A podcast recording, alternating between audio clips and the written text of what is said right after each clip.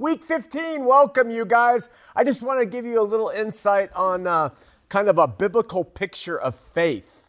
It's, it's interesting because uh, we don't often understand that faith, according to the book of Hebrews, the only way to please God is by faith. That you can't please Him in any other way as a human being. Did you know that? You know, because when you're loving, it's by faith. You're trusting that loving is what God wants us to be. When you're obedient, it's by faith because you're trusting that God wants you to do things His way and not your own. Everything is by faith. So it's it's not the uh, it's not other things. You can't do something else that will please God. He's not about that. He holds faith up as the singular way human beings can please him.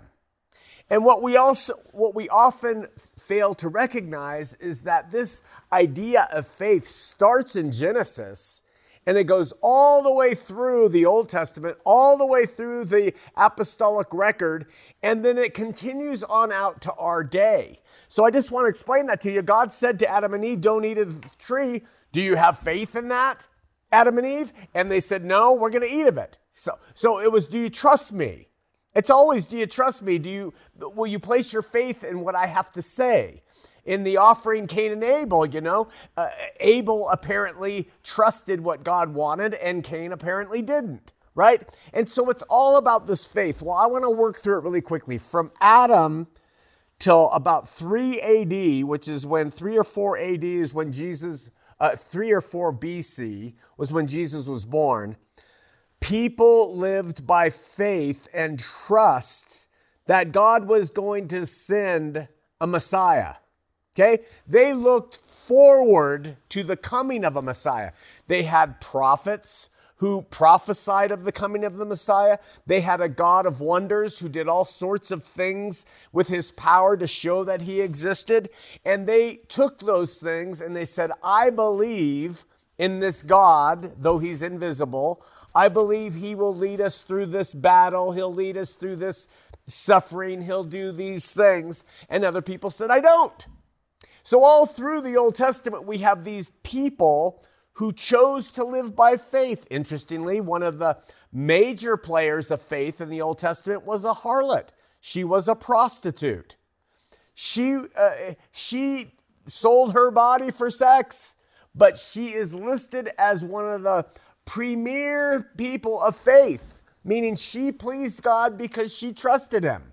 Okay, so we have material blessing for them. When they had faith, they were blessed. When they didn't, they were cursed. That's how God worked with the nation of Israel through the law. All right. And uh, the reality is um, they looked forward to the Messiah, to him coming. And they were alienated from others because they trusted in God. And the, they trusted that God would reign over their enemies, and he did when they were faithful and uh, all of those things about that time before Christ. All right. Then we have the time of Christ from um, about 3 or 4 BC till about 30 AD. And the people then live by the least amount of faith. Okay? Uh, the, the most amount of faith are the Old Testament people because they were believing in promises of a Messiah to come people during Jesus' life, they could see him. They could see his miracles. They could see the fulfillment of Scripture. And so, for that very brief period from 3 or 4 BC to 30 AD, that window when Jesus was on the earth and the apostles were there too, witnessing of him, there was less faith. Okay? There was less faith and because they could see him. Now, they still had to exercise faith and believe that he was who he said he was, and believe that his, his miracles were uh, from God and all the other things. But um, the reality was because they exercised less faith, they had the Messiah, they had the eyewitnesses of him, they experienced the most trouble. God allowed them to be put to death. God allowed them to suffer immeasurably, that little bride, because they had to, uh, they had the least amount of faith to live by. So there's like this continuum. The more faith that you have to live by, the more uh, God kind of comforts you and is there to support you. And the less faith you have to live by, the more he'll allow you to go through as a believer.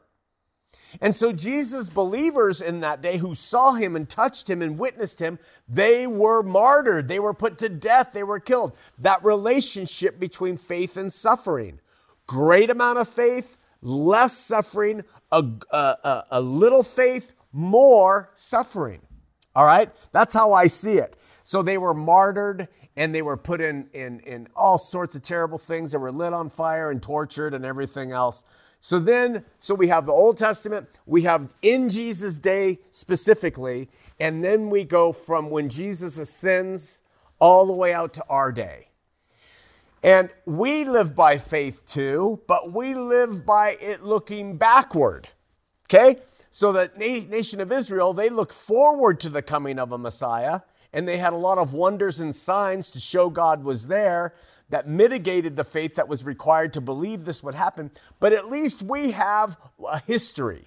We have the written word, a history. So we have faith that it's true, but it's less faith. It's not as much as the as the nation of Israel who had nothing to look forward to except faith, the tr- trust in God's promises. So we have these bookends, Old Testament, our day, and then we have Jesus' day when they had the least amount of faith, Old Testament, most amount of faith, and then our age, a, a, a, an amount of faith, but it's not as much as has been needed in the past. Our suffering in our day and age, yeah, it has been physical uh, for a while, but our suffering is really more about suffering to our will. It's we choose to believe in the promises of God giving, given backward.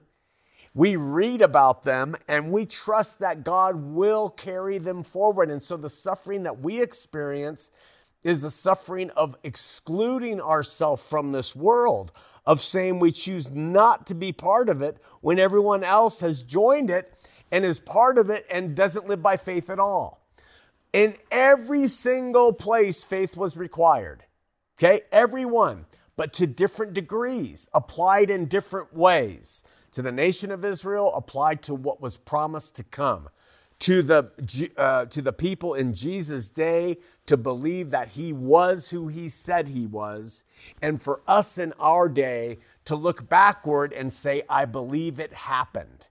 I, be- I place my faith in what uh, is said to have occurred. All three are different types of faith, but all three are nevertheless faith. And in every single period, nobody was pleasing God, not through sacrifices of blood or animals or anything else. It was all by people in their day and age choosing to live and walk by faith. So, to you today, me, how do we increase our faith? By the reading and hearing of the word and it comes in and our faith grows. And we say, I am going to trust in the promises of God made to those people before me. That he would and did send his son, that his son did do what the scripture says he did. I will stand in this day and age, 2,000 years later, trusting in those promises. And that faith that you express is no different than the faith that people did when they looked on Jesus himself or the faith that the Old Testament people had when they said, We trust he's coming. All faith. Increase in it. It lends to the security that you have in God. Faith is not stupidity, it's not blind obedience, it is hearing the word, testing it, checking it, and then growing thereby. Love you.